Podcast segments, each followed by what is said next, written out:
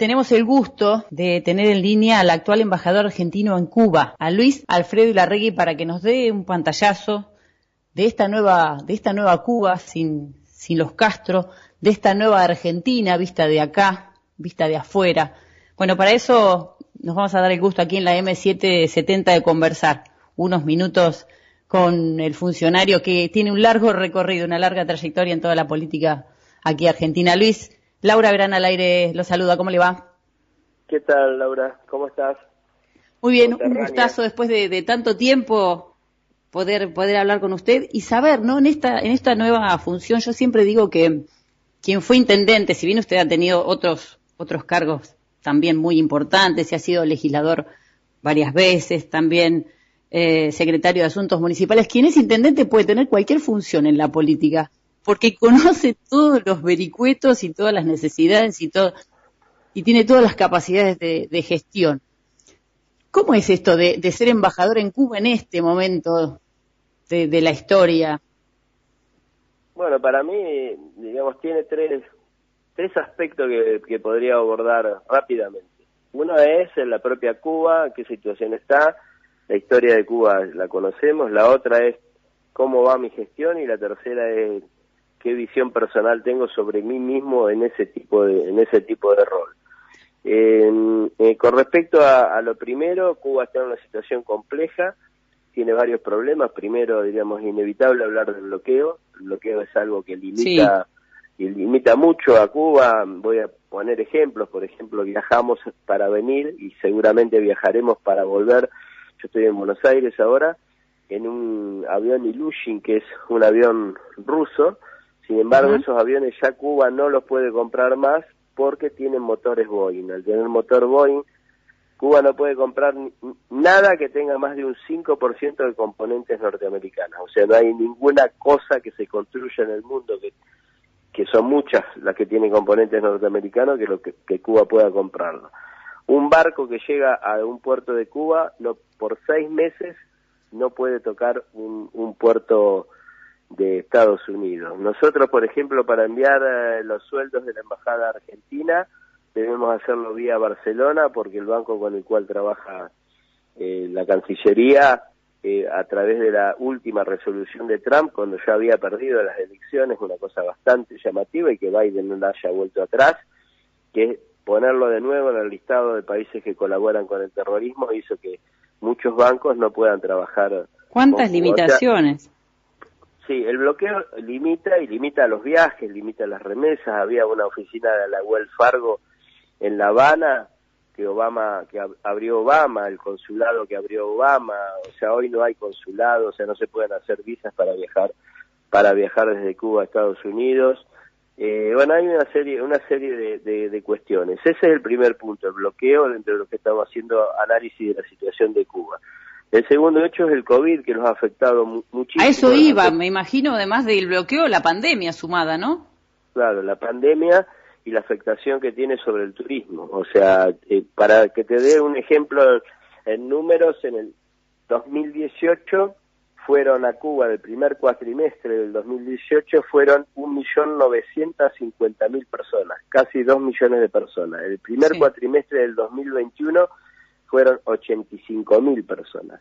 Mm. O sea, prácticamente nadie, porque Cuba tuvo que cerrar producto de lo que le pasó a todos los países. Ellos habían abierto en diciembre y tuvieron, digamos, una, mucha infección y por lo tanto tuvieron que cerrar. Eso ha traído aparejado miles de millones de dólares que no han entrado, no solamente en vía hotelera en vía de lo que pueda gastar, sino en la calle, en la Habana Vieja. Eso generó revueltas y situaciones de las que no vimos del todo cómo fue esa realidad. Eso, eso, una revuelta que fue el 11J, el 11 de julio, yo estaba allí y fue, fue todo el mundo sorprendido.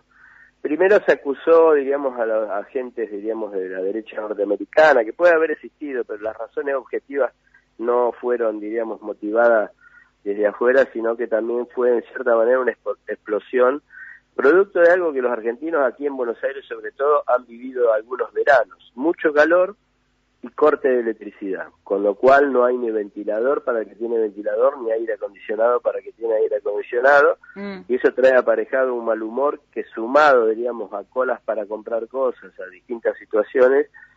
Y la tercera cosa, o sea, la primera que te dije era el bloqueo, la segunda que te dije era el COVID, y la tercera es los errores no forzados, los propios errores que ha tenido Cuba en la construcción, diríamos, fundamentalmente en el aspecto productivo, o sea, Cuba importa muchas de las cosas que consume, de alimentos me refiero fundamentalmente. Y ellos tendrían que haber buscado una vía porque cuando hay una crisis y no tenés divisas, ¿y con qué compras la comida para que tu gente coma? Entonces ahí también tienen un cuello de botella que bueno, que están tratando de solucionarlo, pero no son cosas que se puedan cambiar de un día para otro.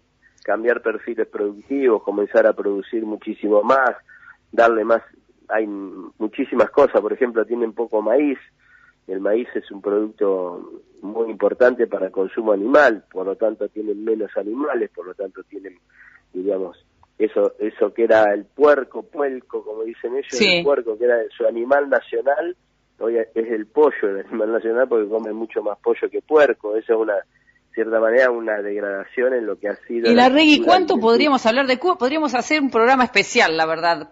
Pero yo también quiero saber cómo ve la Argentina, que con sus enormes distancias con la isla, por supuesto, también tiene dificultades económicas, de desarrollo productivo. ¿Cómo, ¿Cómo lo ve desde allá y ahora desde acá? Yo creo que son distintas. Argentina me parece que es, es eh, como un país que se pega todos los días un tiro en el pie. O sea, Argentina no tiene nada que ver con nada que ver. O sea, el nivel de producción de Argentina es inconmensurable, diremos. diríamos, tiene industria, tiene agricultura de, de, punta, tiene tecnología, tiene... Argentina es un país...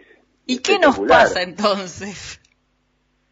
Y no sé, creo que los sectores intervinientes eh, son sectores que han, se han enamorado de la puja más de que del encuentro. Entonces, esa tensión permanente que se produce tanto en la política, en eso que se denomina grieta, como, como entre los sectores productivos y el Estado, trae aparejado, digamos, una suma cero, una neutralización de todo lo que es la energía eh, que, que, se puede que se pueda realizar. Si pudiéramos ser más, porque no sé, nosotros miramos los países escandinavos o, los países de primer mundo. Es muy importante lo que se nos está diciendo. Esta es una suma cero, una neutralización que la verdad es que lo está poniendo gráficamente en algo que, que por ahí queremos decir todos los días. Y esa neutralización aparece, o por lo menos la sociedad tiene la sensación que también pasa al interior del gobierno. ¿Cómo ve esa interna o esa, esa posible puja en la que también cuesta ponerse de acuerdo? Bueno, todos los gobiernos que son de confluencia y, y frentes como que se construyó y la forma que se hizo tiene que tener tiene que tener discusión y tiene que tener y puede ser pública eh, sin necesidad por eso de caer de caer sobre eso como que fuera una cosa grave. El problema es cuando esa divergencia, en lugar de, diríamos, de solucionarse amigablemente, empieza a ahondar algún tipo de división que crea más desconfianza en sectores que ya de por sí desconfían. Con lo cual se va produciendo una profecía autoanunciada que todo termina mal. Por lo tanto, lo, que me, lo que me da la impresión es que toda gente inteligente, gente digamos que ha pasado muchos años por gobierno, militantes de muchísimos años, eh, me da me da la impresión que lo que tiene tienen necesidad de conjugar más intereses comunes y menos de buscar esas diferencias que a veces tampoco son tan importantes, que son producto de otro tipo de cosas. Los no, cuando usted me dice sectores que, que, se tienen desconfianza, se me ocurre el campo, por ejemplo, donde justamente sería el sector que podría quizá aportar dólares, exportar más. ¿Cómo ve esa diferencia? Caso ahora, por ejemplo, ¿qué opina del cepo a la carne? Usted que es de Ayacucho, un lugar donde hay una enorme producción agropecuaria. Sí, a mí, a mí me ha preocupado muchísimo esa, esa, esa cuestión. O sea, eso pasó en el peronismo en distintas etapas del peronismo. Es como que el peronismo siempre tuvo...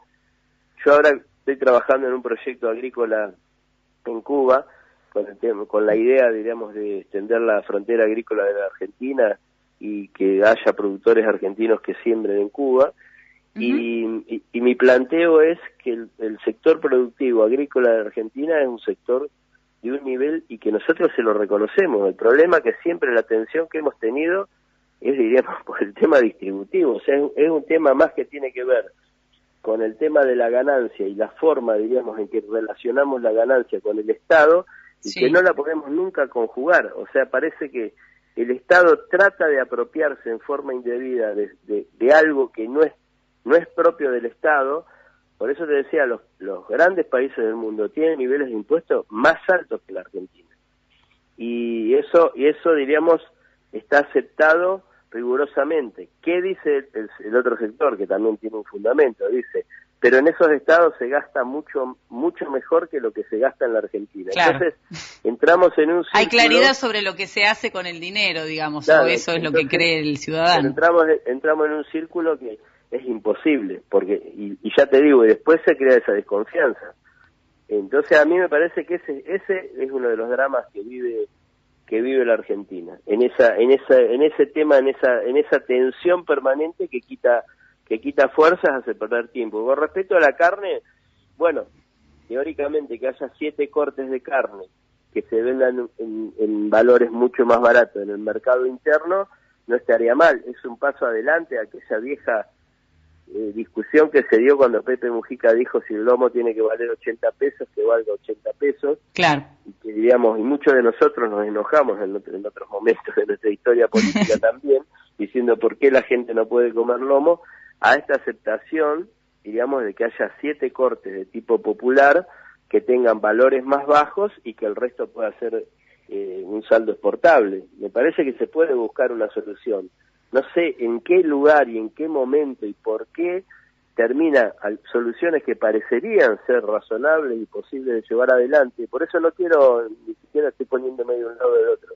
Me da la impresión de que, que, no sé, que tiene que haber más madurez para solucionar un problema como eso. Está buenísimo exportar. Ahora, yo te digo, vos me decís, ¿cómo salieron las elecciones? Yo fui a la carnicería, yo hace siete meses que no vivo en la Argentina. Claro. Siete meses que no vivo en la Argentina fui a la carnicería y fui al supermercado y me di cuenta por qué se puede perder una elección. Exactamente. Y la regla y otro de los problemas nuestros es que estamos endeudados, endeudados hasta, hasta el techo. ¿Qué hay que hacer? ¿Pagarle al fondo o no? No, y pagar nosotros siempre hemos pagado. Es imposible decir no pagar. O sea, es muy fácil como consigna y como discurso, pero es imposible mantenerlo en un mundo que también es un nivel de chantaje en términos muy, muy fuerte, porque yo te endeudo y después te condiciono. Entonces hay un gobierno liberal que endeuda y después esa política liberal se establece en el tiempo producto que la deuda que creó el gobierno liberal hace, diríamos que los organismos internacionales que tienen políticas económicas liberales obligan a los países a cumplir determinados requisitos para pagar una deuda del cual ese gobierno no fue Está bien, el Estado argentino es el deudor, está claro, pero también diríamos tiene un origen político ese nivel de deuda. Yo fui diputado nacional cuando se pagó los, los 18 mil millones de dólares al, al Fondo Monetario Internacional en aquel diciembre del 2005 yo había terminado de, de asumir de diputado nacional y pagamos los 18 mil, que hay que recordar que se pagó con Lula, porque no fue una actitud de la Argentina. Néstor y Lula se pusieron de acuerdo Lula pagó primero, el primero que le pagó al fondo fue Lula y el segundo después fue Néstor. Eh, la, última, la última, y la Regui no le robo más tiempo. Un puntaje para la gestión de Alberto Fernández. Y para mí está 7.50 dentro del COVID.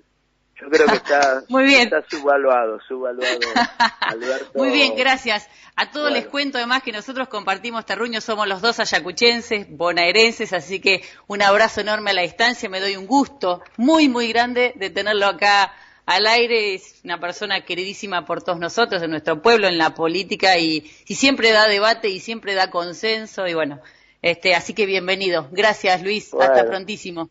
Chao, chao, un abrazo grande, suerte. Bueno, era Luis Alfredo Ilarrey, el embajador argentino en Cuba.